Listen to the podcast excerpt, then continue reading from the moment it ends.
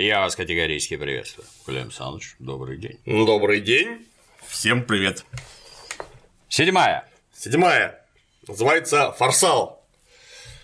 Посвященная одноименной битве. Как Грецкий странно, город. При Форсале. Да, там неподалеку отчебучивали всякое.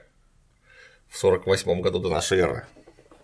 Это, собственно, кульминация войны между оптиматами и популярами, соответственно, между сторонниками Помпеи и сторонниками Цезаря. Ну, и фильм постепенно подобрался, подобрался к этой самой битве.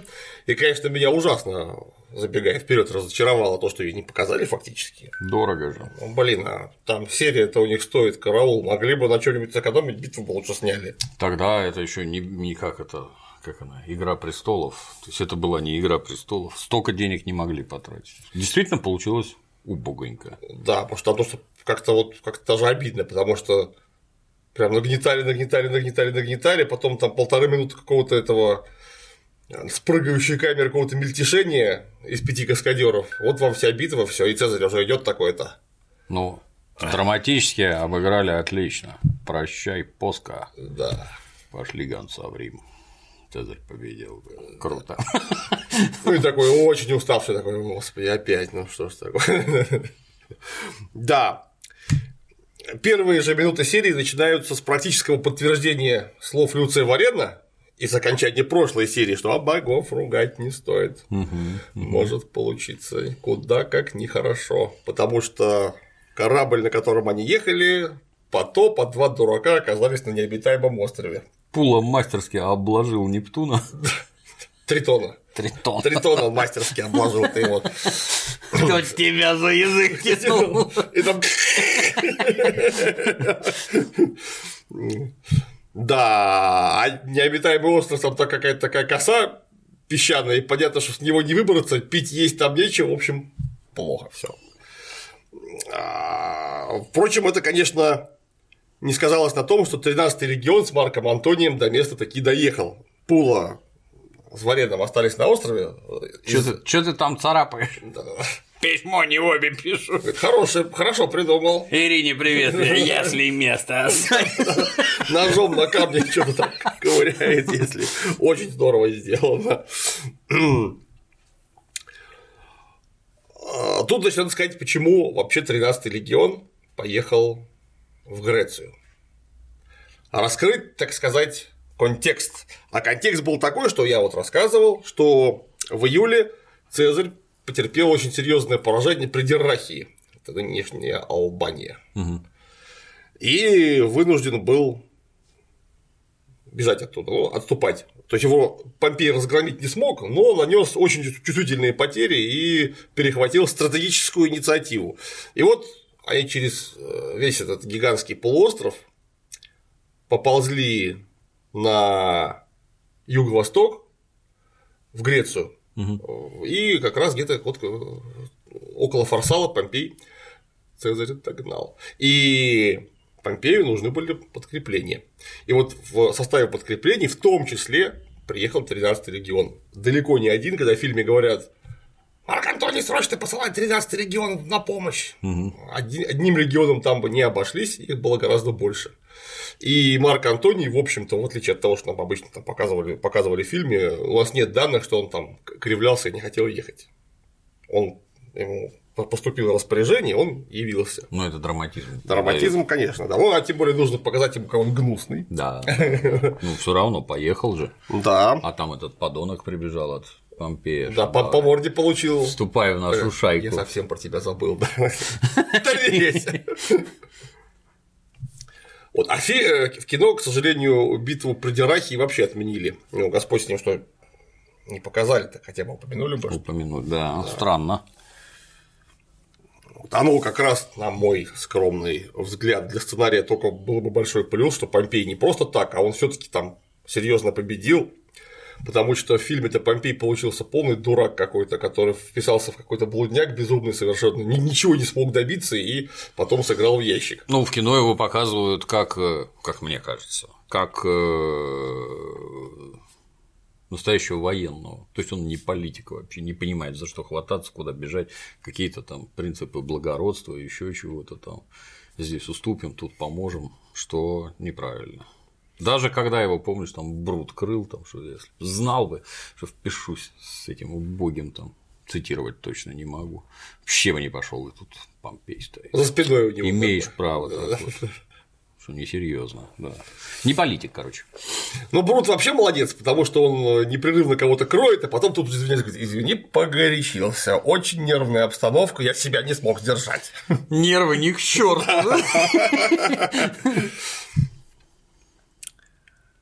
Так вот, прибыли легионы вместе с Марком Антонием, и около речки Енипей, около Фарсала, Помпей, ты Енипей, Помпей, угу. какие хорошие, Помпей догнал э, Цезаря, и Цезарь перестал дальше куда-либо отступать, остановились оба войска, стали лагерями и приготовились, изготовились, так сказать, к сражению. В это время показывают нам то легионеров, которые скучают на острове, то лагерь популяров, то лагерь оптиматов. Причем там как раз замечательно, на мой взгляд, показано, что у Помпея, у Помпея в шатре царит деление шкуры неубитого Цезаря, а такую-то провинцию кто получит? Там, ну, может быть, это, слушайте, ему жирно будет, ну, ему то, что есть, может быть, типа, денег дадим, и будет хорошо, а, а, а я бы хотел вот это, ну и только там сидит Катон и говорит, что мы его еще не победили, а вы уже делите там Помпей, там, все уже. Ну, а Помпей говорит, что еще не победили, а уже делите. А Катон говорит, да все уже победили. Что ты нервничаешь? Надо заранее подготовить, так сказать, план раздела Польши. Угу, угу. То есть не Польши, Рима. Да. Вот. Тут надо сказать опять о контексте, потому что мы самое знаменитое произведение, которое посвящено этой битве, разумеется, записки о гражданской войне товарища нашего дорогого Цезаря, он в записках рассказывает о том, что у Помпея и Тита Лабиена, не нужно забывать, что там был еще Тит Лабиен, э, замечательный военный специалист, который начинал командовать еще в войсках Помпея, э, Цезаря во время Гальской кампании, потом перешел к э, оптиматам и воевал уже против Цезаря. Вот почему-то в кино его тоже нету, но однако он там был на самом деле. Так вот, Цезарь рассказывает, что Помпей и Лабиен имели серьезнейший численный перевес. Причем в людях втрое, в лошадях в пятеро. Ну, это в фильме, фильме так сказали. А, это, конечно, еще сильнее перегиб. Цезарь такого не писал. Он говорил о 110 расчетных когорт пехоты у Помпея против 80 когорт у Цезаря, 7 тысяч конницы против тысячи у него. То есть там был очень серьезный перевес в коннице, по его словам, там получается в 7 раз. И там процентов на 25 получается на 20 больше пехоты. Вот, но все равно это прям очень, очень тухлые дела. Да. Правда, вот Гай Азини и Полеон дают несколько иные цифры, э, несколько сокращают, это тоже один из военачальников Цезаря, который участвовал в этом сражении и вообще в этой кампании, но все равно получается, даже по его словам, там серьезный перевес. Нужно сказать, какие войска у Цезаря наличествовали, потому что меня все время э, спрашивают, вот ты говоришь, легионы, легионы, легионы, какие легионы? Вот такие. 27-й легион, набран в 49 году, был в битве при Дирахии. 14-й легион, один из старых легионов Цезаря, э, еще из Гальской кампании. 13-й легион, соответственно, то же самое. Старый легион, э, который дрался в Гальской кампании. 12-й легион, известен с 57 года, тоже был в сражении при Дирахии. 11-й легион, то же самое при Дирахе, и 10-й легион, знаменитый парни из 10-го, привет. Это один из четырех легионов Цезаря, э, которые были набраны, когда он стал наместником Цезальпийской Галлии. То есть это вот буквально войска, которые Цезарем были сформированы, отобраны им вручную, подогнаны, вымуштрованы, сделаны. Это вот его гвардия такая была, 10-й легион. Упоминается он в сообщении о э, встрече с германским вождем Ариовистом, в битве против Нервиев, а, участвовал во вторжении в Британию при осаде Герговии э, за свои подвиги в гражданской войне, э, отставить в Гальской войне, в Гальской кампании. Э, легион 10 был назван Эквестрис, то есть всаднический. Не значит, что они все на конях ездили. Это просто, условно говоря, как, как будто легион весь перевели во всадническое сословие. Настолько они замечательные. Неплохо, да. Девятый легион тоже один из четырех легионов э, Цезаря, тоже из Альпийской Галлии, очень очень а, прославленное подразделение. Позже, уже, если не ошибаюсь, при Октавии Августе был известен как 9 испанский. Восьмой легион, еще одна гвардейская часть Цезаря. При Октавиане стал восьмым августовым легионом. Седьмой легион, то же самое. Потом стал верный Клавдиев, Клаудио Фиделис, седьмой верный Клавдиев. Так вот, говоря о собственной численности, Цезарь более-менее подробно освещает и правдиво э, собственное подразделение. У него получается где-то около 22 тысяч человек было, угу. что дает нам очень несложно поделить. Если мы знаем, сколько у него было регионов, мы точно знаем, сколько у него было когорт, и если поделить, получается на когорту 275 человек. Угу. И Цезарь говорит, что численность разных легионов очень сильно колебалась, потому что, например, 8 и 9 легион были столь, столь малочисленны, что вместе составляли один легион по размерам. То есть там понятно, что очень тяжелый марш сначала к Дирахию, потом драп от Дирахии, то есть неизбежные санитарные потери, обязательно дезертирство, конечно, ну и плюс при Дирахии они, собственно, в сражении понесли потери. Поэтому ничего удивительного в том, что у него легионы были разной толщины. Угу. И длины. И длины, так точно. Вот однако, вот мы сейчас посчитали, 9 легионов – это 90 когорт. Почему 80? То есть, однозначно, часть когорт отправили охранять лагерь и охранять коммуникации. То есть в сражении смогли вытащить не все. Угу. Ну, в общем, что и логично. И тут нужно понять, что такое легион при поздней республике. Классический полный состав легиона, вот то, что мы еще знаем из школьного учебника истории античности, это 4800 человек в 10 когортах. Когорта каждая состоит из двух манипул и четырех центурий, кентурий. То есть нормальная численность когорта это где-то примерно 360-400 человек в 9 подразделениях и одна двойная когорта ветеранов то есть которая, соответственно, составляет где-то 700-800 человек. Угу. Плюс в регионе была вспомогательная конница, что, в общем, составляло 4800 человек. Но это штатное расписание, которое в гражданской войне не соблюдалось от слова никогда. Во-первых, не было времени набирать полный штат, потому что некоторые легионы вот созывались буквально моментально. Вот кого успели, того выставили. Ну и про потери я, конечно, рассказывал. В итоге легионы Цезаря очень редко превосходили численностью 3000 человек. Как правило, они были меньше 4000, то есть там до штата еще. Поэтому э, и когорты такие тухлые, не 360-400 человек, а 275 в среднем. Вот нормальной численностью пехоты в 9 легионах было бы 36-40 тысяч человек, что просто очень много, конечно же. Вот. Но фактически изначально, учитывая неполный штат легионов, их было не более 27 тысяч, возможно, 25 тысяч. А после марша от Дирахии в Фессалию, ну вот как раз 20-22 тысячи, я думаю, что Цезарь, если соврал, то не сильно. Где-то вот оно примерно так оно, наверное, и было. Все это, впрочем, еще Дельбрюк в истории военного искусства вычислял. Ну, Ганс Дельбрюк – это известный а, специалист по военной истории, один из основателей вообще системного изучения военной истории. Так вот, был очень большой вопрос, как бы Цезарь выкручивался, если бы Марк Антоний не прислал 4 легиона. Не один, 12 uh-huh. а 4 легиона подкреплений. С конницей несколько сложнее. Конница – это вспомогательные части, данных о них не так много, как о пехоте, они, в общем, отрывочны. В любом случае, их было у Цезаря точно меньше, чем у Помпея, но, возможно, их было не тысяча, а две тысячи человек или около того. Учитывая германский контингент, который Цезарь в записках называет Левис Аматуре, вот, а исследователь Банк почему-то зачислил их в германскую пехоту. Вот мне кажется, что, скорее всего, это была германская конница, потому что в строю легиона, чтобы сражалась германская пехота, да еще в Греции, что-то как-то мне это сомнительно. Это не факт. Но мне кажется, что они, скорее всего, э, подразумевали в данном случае вспомогательные контингенты конницы. Угу. Помпею Цезарь приписывает 11 легионов, 9 собственных Помпея легионов и 2 легиона подкрепления, которые при, привел Сципион. То есть у нас получается 11 легионов и 110 когорт. То есть примерно 45 тысяч человек, потому что Цезарь врага благородно рассчитывал с полным штатным составом.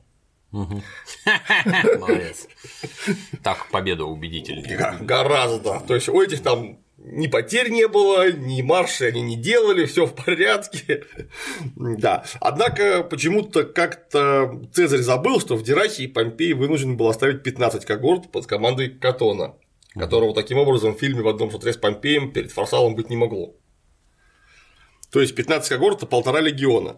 И еще 7 когорт, по собственному сообщению Цезаря, Помпей оставил на охране лагеря и коммуникации, что, если вот все это посчитать, угу. получится, что у него в сражении было 88 когорт, а не 110. Так. Ну, то, есть не да. такой уж и драматический перевес, да. И почти без сомнений когорты э, Помпеи были несколько более комплектны, потому что после победы при Дирахии он имел возможность набирать пополнение. Но да, ну, э, кроме того, была масса пленных цезарианцев, которых, естественно, сразу записали в войска. То есть их разбили по разным подразделениям, чтобы они не могли какого-нибудь сговора составить. Угу. Ну, там по одному человеку в Центурию, например, там накидали их. И поэтому, конечно, когда мы говорим когорта Помпеи и когорта Цезаря, нужно понимать, что, скорее всего, когорта Помпея была несколько тяжеловеснее. Но все равно это была разница не драматическая. Ну, если мы видим, что у Помпеи где-то 200, о, у Цезаря, прошу прощения, 275 в среднем на когорту, то, ну, если прикинуть по 300 бойцов на когорту Помпея, это будет правдоподобно выглядеть, и мы получим 24-25 тысяч человек, то есть у него пехота была на самом деле чуть-чуть больше. Не там полтора раза, а чуть-чуть буквально. Вот. Причем, когда мы говорим о пехоте Помпея, нужно всегда понимать, что эта пехота несколько хуже, чем у Цезаря. Почему? Потому что а, там масса новобранцев, которых вот Помпей непрерывно набирал. Во-первых, во-вторых, пленные цезарианцы, которые вообще не горели желанием вот, сражаться за Помпея. Ну да, эта армия так устроена, что если тебя одного вставят в Центурию, то тебе придется воевать. Но другое дело, что у тебя желания не будет никакого. Кроме того, ты можешь товарища распропагандировать. Угу, угу. Ненадежный элемент большевистско-цезарианский в войсках. И, кстати, об этом я потом чуть позже скажу. То, что пехота у Помпея была несколько худшего, худшего качества, он на нее не сильно рассчитывал, это видно вообще из э, характера сражения, как повел его Помпей. Угу. Помпеянскую конницу Цезарь исчисляет по отдельным контингентам. Это значит 600 этническим контингентам. Это 600 галлов, 500 каппадокийцев, 500 фракийцев, 200 македонян, 500 галлов и германцев, 800 рабов-пастухов, посаженных на коней, 300 галатов, 200 сирийцев. Это несложно посчитать 300, 3600 человек, а отнюдь не 7. Да. Но были еще фессарийцы, македоняне, дарданцы и бессии, которых вот буквально сразу набрали во время марша. То есть еще 3600 человек. Это 7200. Представляю, как это выглядело. Слышь ты бери лошадя, поехали, поехали с нами, воевать, да. да. Ну, им там деньги платили неплохие, поэтому в самом деле они кого-то набирали, и кто-то там к ним шел. Кроме того, можно было пограбить. Угу. Это важнейшее подспорье, да. да. Перспективно. Но эта численность в 7200 человек – это невозможная численность, потому что ни один из помилованных сторонников Помпеи не упоминал потом вообще о таком перевесе. А они бы неизбежно э, начали об этом говорить. Ну, это мега победа, конечно. Да. А, более того, когда вот мы читаем о Розия, например, историю, то он сообщает всего о 600 всадниках Помпея на левом фланге и 500 на правом, то есть 1100 человек. И это, конечно, наверняка преуменьшение, или он просто что-то не посчитал. Угу. Но вот это на самом деле похоже на правду, что если у Цезаря было тысяча, то этого там было, например, полторы тысячи. Если у Цезаря было две, то этого там три. Может быть, три с половиной. То есть перевес был, да, но как и в пехоте, он был не принципиальный этот перевес. Ну, то, что у конницы у Помпея было больше, об этом опять же дальше скажет уже сам ход сражения. Потому что, опять же, будет понятно, что конницы у Помпея несколько больше, э, и он на нее делает серьезнейшую ставку. Я почему так на этом останавливаюсь? Потому что мне очень обидно, что одно из знаменитых сражений античности и вообще гражданской войны в фильме обошли настолько молчанием, мне хочется просто показать, что там за кадром есть и что там было за кадром, о чем вообще разговор, откуда столько эмоций в фильме должно было бы быть и было. Но вот там на самом деле э, все висело на волоске, потому что силы были примерно равны, э, войска Помпеи были на очень серьезном подъеме духовном, потому что они только что разбили великого Цезаря при Дирахии, и на волне этой победной эйфории они, конечно, были готовы сражаться. Потому что победа это серьезно. А войска Цезаря, наоборот, они всегда были очень высоко мотивированы именно потому, что с Цезарем они постоянно побеждали. Они прошли с ним всю Гальскую войну, непрерывно одерживая блестящие победы. Если их били, а их там иногда били, то там Цезаря не было, как правило. Там были какие-то его подручные. И все знали, что вот если с Цезарем у нас будет удача, а это язычники. Римляне, предельные фаталисты, которые э, всю жизнь рассчитывали и сверялись с мнением и благорасположением богов. И вдруг потомок Венеры Цезарь непобедимый терпит такое поражение при Дирахе, значит, что с богами что-то он сейчас не то, не договорился. Боги отвернулись, да. Да, и они отступают, не принимают боя, и поэтому, конечно, у них, наверное, барометр настроения в войсках пошел на минус. С одной стороны, с другой стороны, все таки это войско Цезаря, это Цезарь, опытнейшие э, его полководцы, отборная, можно сказать, пехота, очень много ветеранов, но при этом несколько меньше численность. С другой стороны, Помпей, тоже великий военный, который знал, как употреблять вот эту самую военную силу, ну, наверное, не лучше всех а, в Риме, но точно в топ-5. Я бы сказал, в топ-3. В топ-5, да. Ну, э, у него плюс был э, титул Биен, э, прославленный полководец, который знал Цезаря, они воевали вместе. Он знал, на что Цезарь способен, какова его тактика, о чем он думает. Угу. И поэтому все повисло вот буквально на волоске. Потому что там, там история могла повернуться совершенно по-другому. На поле боя вот это случилась точка бифоркации. Угу. Да, ну если вернуться к фильму, напомню еще раз, что Катона не могло быть в шатре у Помпея, он отсутствовал, прикрывал коммуникации, тылы в Дирахии. Ну, в кино он просто злобно выкрикивает все время. Призывая всех к чести, совести. Да. Мы демократ, мы, блин, Рим это мы. Да. Помпей, в общем, несколько в кино перегибает палку. Он говорит типа того, что мы уже держали победу, угу. нам как-то нет, не, не, не, не держали победу. Мы уже, говорит, бьем, потому что если он там будет стоять еще месяц, у него все войска разбегутся или перемрут с голоду. Это не совсем, конечно, так, потому что да, Помпей не мог решиться на активное действие, но и стоять на месте он не мог, потому что Цезарь не был блокирован. Там нужно просто посмотреть на географическую карту и понять, что его там заблокировать негде, он мог уйти в любую секунду. И это была бы проблема для Помпея, потому что его бы опять пришлось догонять.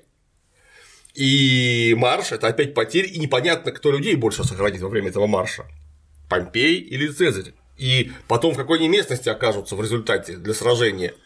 То есть Помпей не мог решиться на активные действия не потому, что армия была блокирована и армия Цезаря была блокирована и просто не нужно было ничего делать, а просто потому, что у него была очень ненадежная пехота. Он боялся атаковать. То есть он понимал, что нужно атаковать, угу. пока Цезарь не передумал, не сдриснул. Но он боялся атаковать, скорее всего. Ему нужно было э, выгадать некую диспозицию.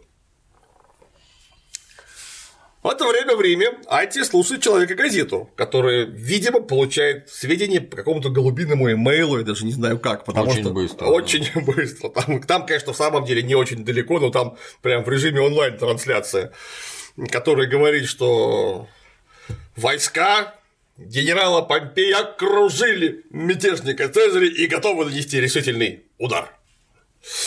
Как-то так. Не, не цитирую, но уже он фактически такой. на стороне Помпея, да ну, человек газета не на чьей стороне, он просто озвучивает.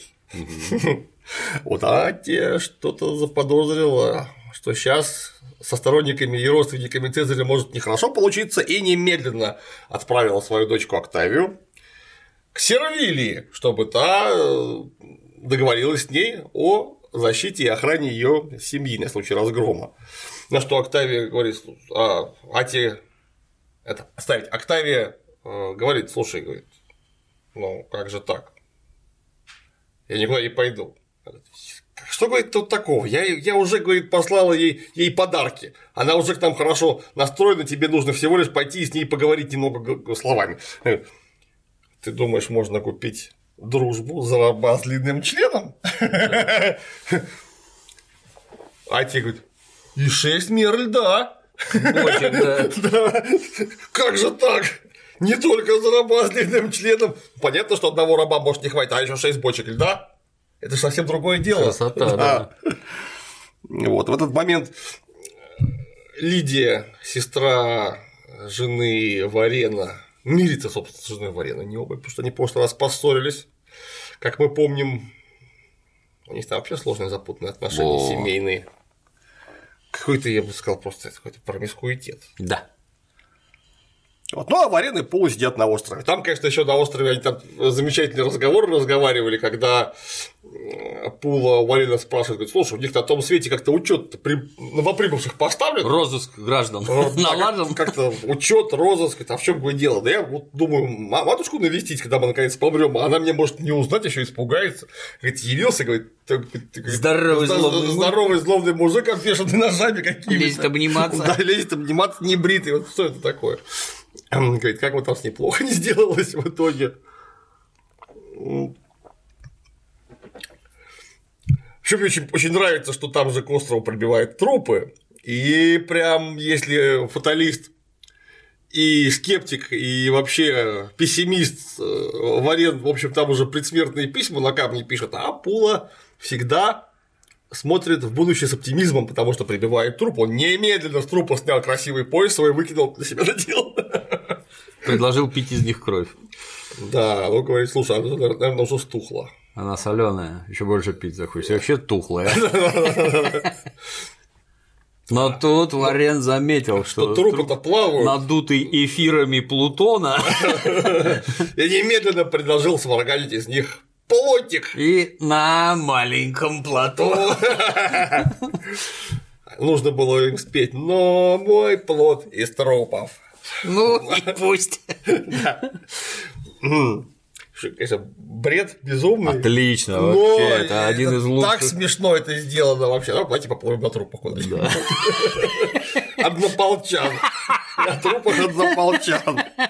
Где же вы теперь? Друзья однополчане. Вот. То Помпей и Цезарь готовятся к битве в это время в своих шатрах. Я, Показ... я бы даже сказал, что вот именно за счет этого они показаны просто вот настоящие солдаты. Вот А настоящие. эти-то откуда Из любой взялись. ситуации, как попало, Даже на трупах. верхом на труп. Выгребут. Да, пожалуй, пожалуй.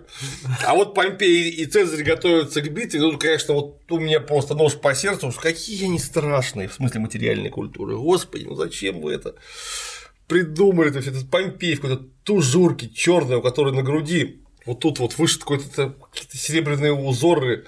Ну почему нормальных доспехов-то им за такие деньги не могли добыть? Ну в чем дело-то? Это же античность, римское время, оно изучено вдоль и поперек.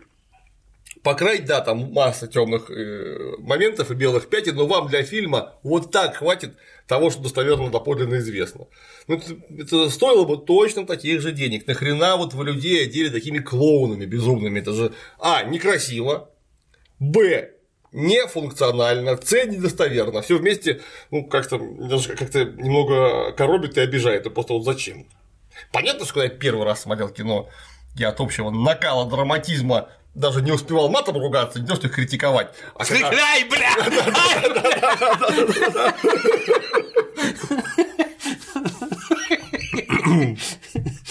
Вот. А когда второй раз смотрел кино, я уж, конечно, начал обращать внимание на детальки. Думал, а что ж такое-то? Вот, вот почему они одеты такими клоунами? Непонятно мне это решительно. Вот. Но тут, конечно, накал именно актерской игры, сценарного мастерства. Кстати, очень ловко работает человек с камерой. Прям Цвет, цвет. Цвет, цвет прям э, шатры у них все сделаны прям вот как по учебнику, там направляющие линии кадров все играют прям как надо, вот классика, можно прямо брать и вот на этом прям учиться, как, как должен вообще работать оператор и художник-постановщик. Алекс Сахаров. Так точно. И художник-постановщик. А э, сценарист, кстати, тоже наш чувак, Давид Френкель. Уж не родственник ли организатора ГУЛАГа? Наверняка. Да, такой... просто да. Такой ловкий. Кто еще так был? Дедушка лесопилки на Соловках строил. А это теперь сценарий пишет. HBO. Да, так и есть наверняка. Надо подумать. Изучить. Изучить вопрос нужно, так точно. Ну, туда, конечно, звучит это всякие замечательные фразы, что Помпей прям такой бравурно готовится к сражению, а у Цезаря все там пан или пропал. Как Поска говорит, что у них там 10 всадников против пяти, там, против одного нашего и 20 пехотинцев против 10 наших. Ты собираешься воевать, ты говоришь, что мы должны победить или умереть, а Это... у людей Помпея выбор гораздо больше. Это преимущество. Надо воспользоваться. Победить или умереть. И начинается сражение, которое показано, как я уже сказал, в виде того, что там человек 5 или, может, 10 каскадеров очень крупным планом, ну вот такой дергающейся камеры, прыгают друг на друга со щитами, делают так, а потом Цезарь уже победил. Все. Да. На самом деле там все было, конечно, гораздо интереснее, потому что утром Цезарю донесли, что в самом деле, как в фильме сказано, в лагере Помпея шевеление, и когорты выходят из лагеря, то есть Помпей решился дать сражение. И Цезарю пришлось немедленно реагировать. Ну, опять же, почему пришлось? Потому что убегать дальше ему было в самом деле бессмысленно, потому что а, во-первых, место более-менее удобное. Угу. Ну и чего уже ждать-то в конце концов, потому что бегать вечно невозможно. И он, да, он решился. Э, решил, не буду оттягивать конец. Не буду мучительно оттягивать конец. Да. Вот. И э, войска построились друг напротив друга. При этом они стояли на берегу этой речки Енипей. Угу. Поэтому классическое античное построение, да не только античное, средневековое, впрочем, тоже, когда в центре стоит пехота и на флангах конница расположена, для того, чтобы активно действовать и прикрывать, собственно, основную э, опору фронта пехоту. Вот так не получилось. Потому что фланг упирается в реку, и там конница, нет пространства, и поэтому всю конницу одни увели на левый фланг, другие на противостоящий им левый, э, правый, прошу прощения. Вот. Ну, а все остальное было, в общем, очень классически для античных военных э, теорий, потому что войска были построены в три боевые линии и у одного, и у другого полководца. Э, но это, конечно, линии не э, фаланги, как мы могли бы подумать, это линии когорт, которые стояли на известном расстоянии друг от друга. Вот три боевые линии готовы были дать сражение. При этом, так как у Цезаря было меньше пехоты, он вынужден был несколько растянуть свои войска, и, видимо, у него плотность построения, то есть количество когорт на единицу по площади было несколько меньше. Но тут мы вот видим, как Помпей не уверен в своей пехоте, потому угу. что он не пускает пехоту в атаку. Она остается стоять и чего-то ждать. Опять же, невозможно сказать, не были ли там какие-нибудь применены предварительные ласки в виде легких всяких вспомогательных лучников и прачников, которые бегали друг другу в гости угу. кидались палками и камнями. Вот, но э, Цезарь делает ставку на атаку конницы. Конница, ее, видимо, больше, и она более надежна.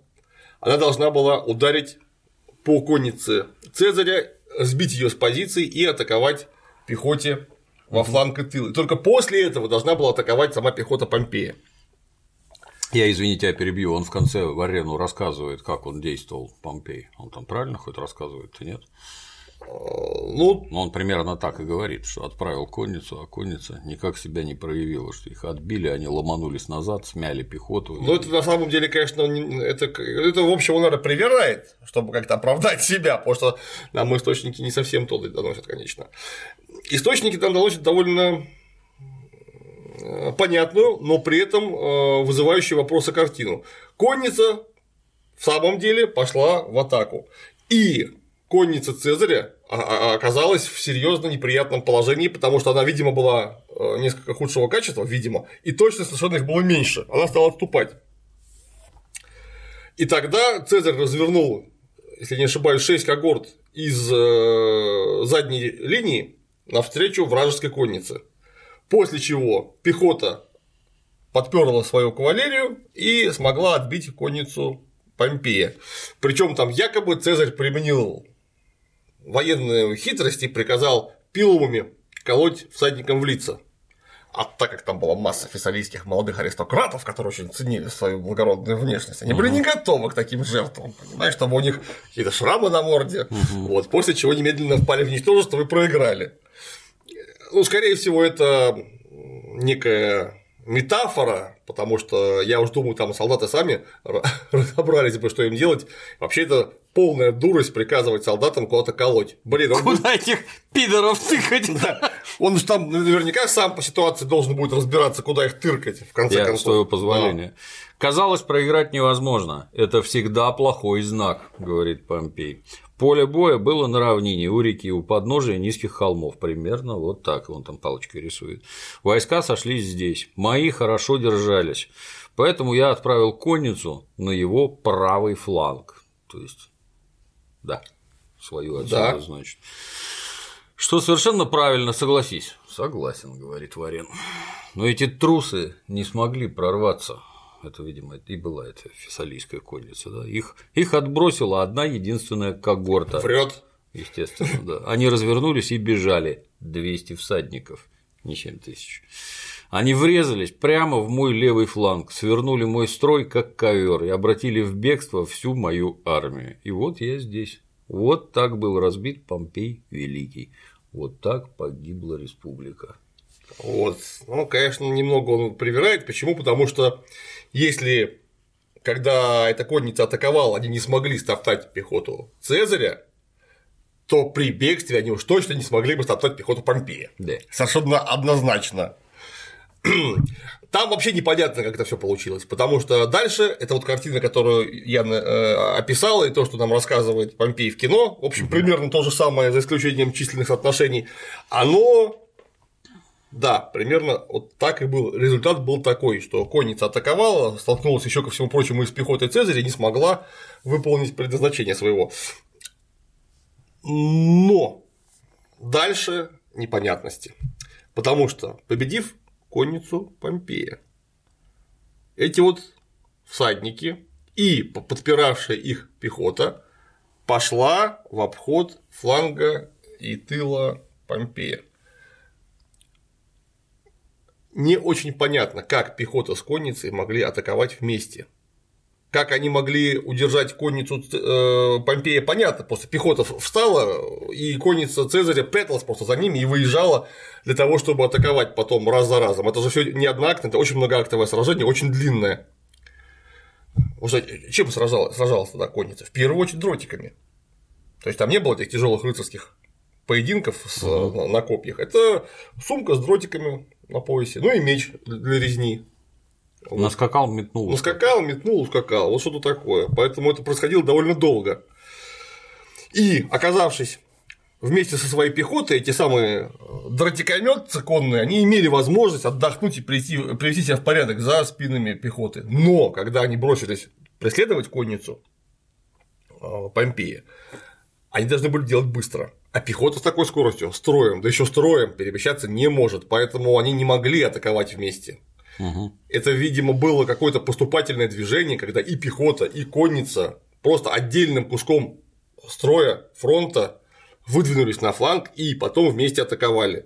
И вот это в самом деле уже, это понятно, оказалось решающим фактором. То есть э, комбинированная атака там, с одной стороны участки пехоты, с другой стороны конница, которую конница Помпея уже не могла сковать боем. И это оказалось переломным моментом, потому что фланг весь не выдержал. При том, что и центр, и противоположный фланг со стороны реки ни одна из сторон проломить не могла. То есть они вот там раз за разом сходились, бились. Потому что плотно построенная пехота в лоб практически неуязвима, если у нее ну, примерно одинаковое качество. Угу. Понятно, что если там какой-то там сокрушительное качественное превосходство, то ее в лоб проломают. Если нет, нет, это, это они могли бы там драться до потери сознания, до второго пришествия, до морковкиного заговения. И как раз вот победа оказалась, как обычно, на фланге. Их свернули как ковер и победили после этого. Потери были просто катастрофическими, в первую очередь в пленных. Потому что Цезарь принципиально, насколько можно понять, не занимался резней, потому что зачем Это же его будущие подданные солдаты, тем более солдаты это вообще а, вещь дорогая, зачем их резать просто так. Армия фактически у Помпея прекратила существование на какой-то момент. После чего, да, Помпей оказался в сложнейшей ситуации, и дальше в фильме очень хорошо показано, как оптиматы в шатре ссорятся, когда Брут полощет Помпея, там, когда Катон со Сципионом там ругаются, спрашивают, куда мы пойдем, пойдемте в Грецию, а может быть, пойдем, мы Грецию уже все обобрали, пойдем в Африку, а чем мы будем платить войскам, у нас нет денег. Так вот, давайте пойдем в Африку, и нам там дадут денег, потому что мы, блин, республика, мы законные правители вообще, они нам должны. Угу. Вот. А тут Брут и Цицерон говорят, что что-то Особенно, конечно, сначала Цицерон говорит, я устал, я поехал домой, там тебя казнят. Пофиг. Главное, что вы, достали уже. вы меня достали. Я, говорит, я когда начинал все это дело, я не знал, что придется так долго спать на жесткой кровати. Я не могу, я интеллигент, у меня доброе лицо хорошее. Да. А Брут закричал, что вот ваша тухлятина и вот эта вот компания, в которой я оказался, что это некрасиво, некрасиво. Вот.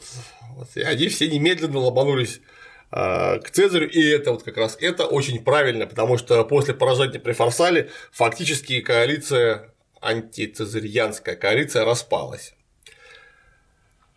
Брут Цезарон, да, они и много кто, кроме них, это не просто олицетворение такое вот этих вот людей, которые вернулись к Цезарю. Они вернулись к Цезарю, Цезарь их очень ласково принял, в фильме замечательно показано, так, где Помпей? Только не говорите мне, что он погиб. Уехал в Египет, Господи, ну что он делает? Что зачем это надо? Давно бы уже пора было сдаться. Мы же все, все друзья. Ну, всех за стол, да. Да. Выражение лица Марка Антония там. Да кто это? Кого тут рядом сажаете, блин? Ну да, Марк Антоний рассказывал, как он кого-то бил кулаком, кулаком порыл. порыл долго-долго. Кстати, такая офицерское застолье, где все хвастаются непрерывно своей удалью молодецкой. Очень показано толково. Так все и происходит Туда же подсаживают Брута, и да, так как-то все сначала посмотрели, как фильм Брат 2. Кто это? Это такой там нормально, продолжайте. Разломал хлеб. Да, да. Ну ладно. Если уж так, ладно.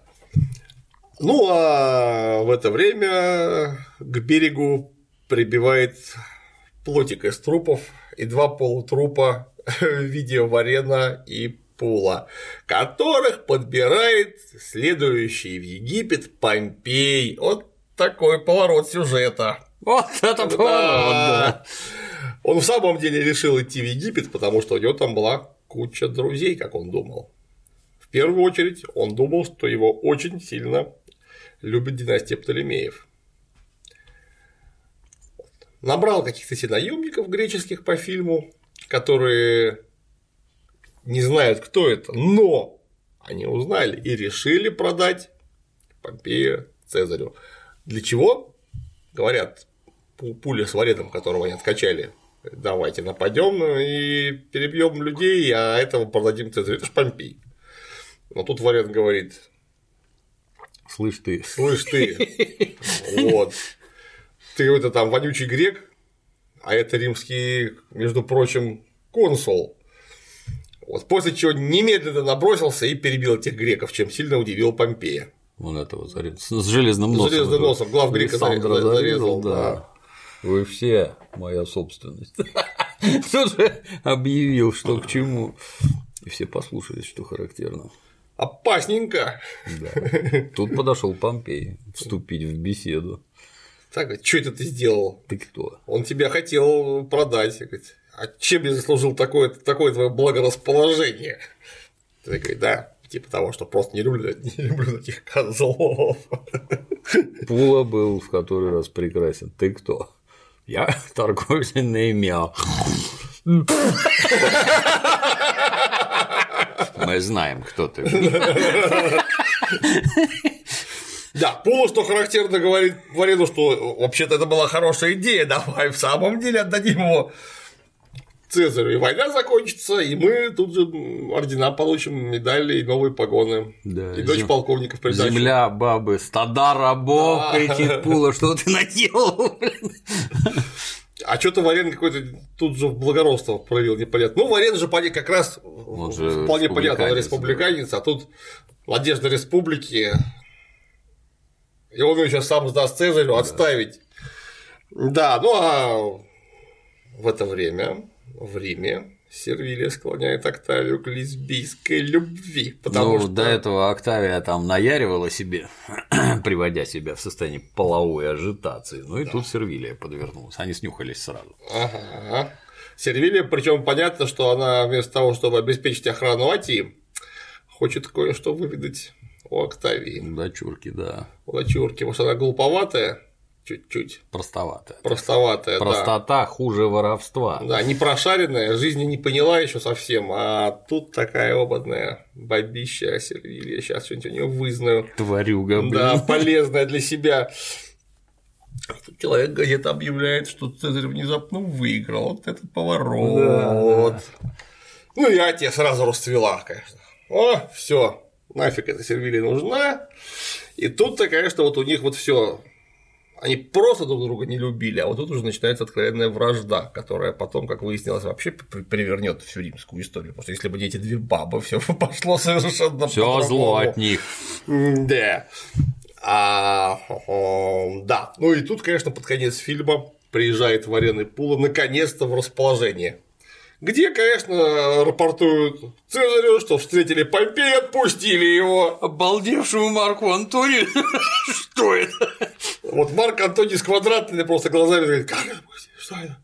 Ну и Цезарь, конечно, орёт, говорит, это ты, Центурион, решил вместо меня отпустить Помпея? И что тебе на это натолкнуло? Легионер Титпула был против. Нет, не так, там это вообще, ты что, это же ну, я примерно излагаю. замечательнейший этот сейчас, позвольте, одна секунда. Да, излагаю, так сказать, суть. По пути сюда мы встретили гнея Помпея Великого с семьей и слугами. Где? По дороге в Амфиполис с караваном мулов. Караван мулов – это бесценно. Он собирается отплыть в Египет. Семья и слуги, говоришь, легионеров не было ни одного, не осталось ни одного легионера, ни единого бедняжка. И чё ж ты его не задержал? Марк Антоний, это самое интересное. Комменты отличные. Я решил, что это будет неправильно. Объяснись! У него дрожали руки, одежда грязная, на глазах слезы он был сломлен, и я не счел необходимым его задерживать. И главное, хочу добавить, легионер Пола в моем решении участие не принимал. Отмазал другана от смерти сразу. Молодец, да. Ты не счел необходимым. Как ты не понимаешь, что Помпей может быть сломлен, как дакский садомит. Это важно, я считаю. И все равно представляет опасность. Пока он жив, он будет как знамя, вокруг которого будут собираться наши враги. Пока держится в седле, он опасен, но ты не счел необходимым его задержать, не счел. Кто тебе дал право принимать такие решения? Я осознаю, что не выполнил свой долг и смиренно прошу прощения. Прощения он просит. Тебя надо бы высечь и распять. Запомни на будущее, только я могу кого-то помиловать, и больше никто. Ясно, ясно. Иди. Дисмисс! Да, не хочу спорить, но ты излишне снисходителен. Он отпустил Помпея, да, а ты оставляешь его в живых, его надо наказать назидание другим. Кого другого, несомненно, но эти двое, они отыскали моего украденного орла, пережили бурю, в которой погибла целая армия, встретили на берегу Помпея. На их стороне могущественные боги. Я не буду убивать тех, у кого такие покровители. Ну, блин, выглядит вообще отвал башки. Цезарь вообще просто лучше. Такой хари. Нос, взгляд вообще. Ну да, лю... страшно силен. Лю- людей с такими знакомствами нельзя обижать, потому что могут вступиться. А, повторюсь для наших дорогих зрителей, художественная часть в данном фильме, на мой взгляд, перевешивает вообще все, потому что кривляния настолько суровые, что я хер с ним. Будем смотреть. Да, вот люди показаны как настоящие живые люди. Круто. Да, причем это все показано они не как современные живые люди, а у них с некими очень удачными попытками отсылок к именно античной римской культуре. Потому что современный генерал, он бы за такой фокус своего этого какого-нибудь капитана ну, сгноил, Паулюса отпустившего. Сгноил бы просто вообще. А тут Дело не У шуточное. них, у них с богами какие-то серьезные отношения, поэтому все нормально. Все, значит, все делали как, как надо, значит. Что я буду тут с богами спорить? Нет. Это глубоко, конечно, еще языческое магическое религиозное сознание, в том числе даже у очень умного Цезаря. Впрочем, как оказалось, отпустили они его с одной стороны зря, а с другой стороны угрозы в самом деле Помпей уже не представлял, о чем, конечно, Варену боги сообщили, он не понял. Подсказали. Подсказали, да, потому что когда он доехал до Египта, его там встретил бывший сослуживец, который служил у Птолемеев, а Птолемеи в это время как раз решили, что вот тут-то можно, во-первых, отдать все долги Помпею одним движением, и заодно подружиться с Цезарем. Вот. И бывший сослуживец и его, собственно, и зарезал. Как это было и в реальности, так это в фильме показали. То есть, на самом деле, да? Да. зарезал? Сволочь. Да. Ну, там он, правда, был не один, их там была целая делегация по встрече. Ну, вот он, собственно, этот человек, он документальный совершенно, он э, Помпеи грохнул. Ну, естественно, не по собственной инициативе, конечно же. Просто Птолемеи решили, что ну, двор Птолемеев не они сами, там у них в то время была, был мало- малолетний э, фараон, его, так сказать, э, приближенные решили, что сейчас грохнем Помпея, нет человека, значит, нет никаких долгов, никаких обязательств, ничего нету. Все, мы Помпею больше ничего не должны. А если отдать э, его голову Цезарю, так это будет еще огромная заслуга перед новым правителем, потому что мы одним движением войну прекратили. Вот тут они ошиблись, очень ошиблись, а об этом в следующей серии. Следующая серия очень сильная. Очень сильная. Появление Клёпы произвело Клёпочки. на меня неизгладимейшее впечатление. Но это мы не будем спойлерить. Не будем, да. Ну, спасибо, Клим Саныч. Стараемся. Двигаемся дальше. На сегодня все. До новых встреч.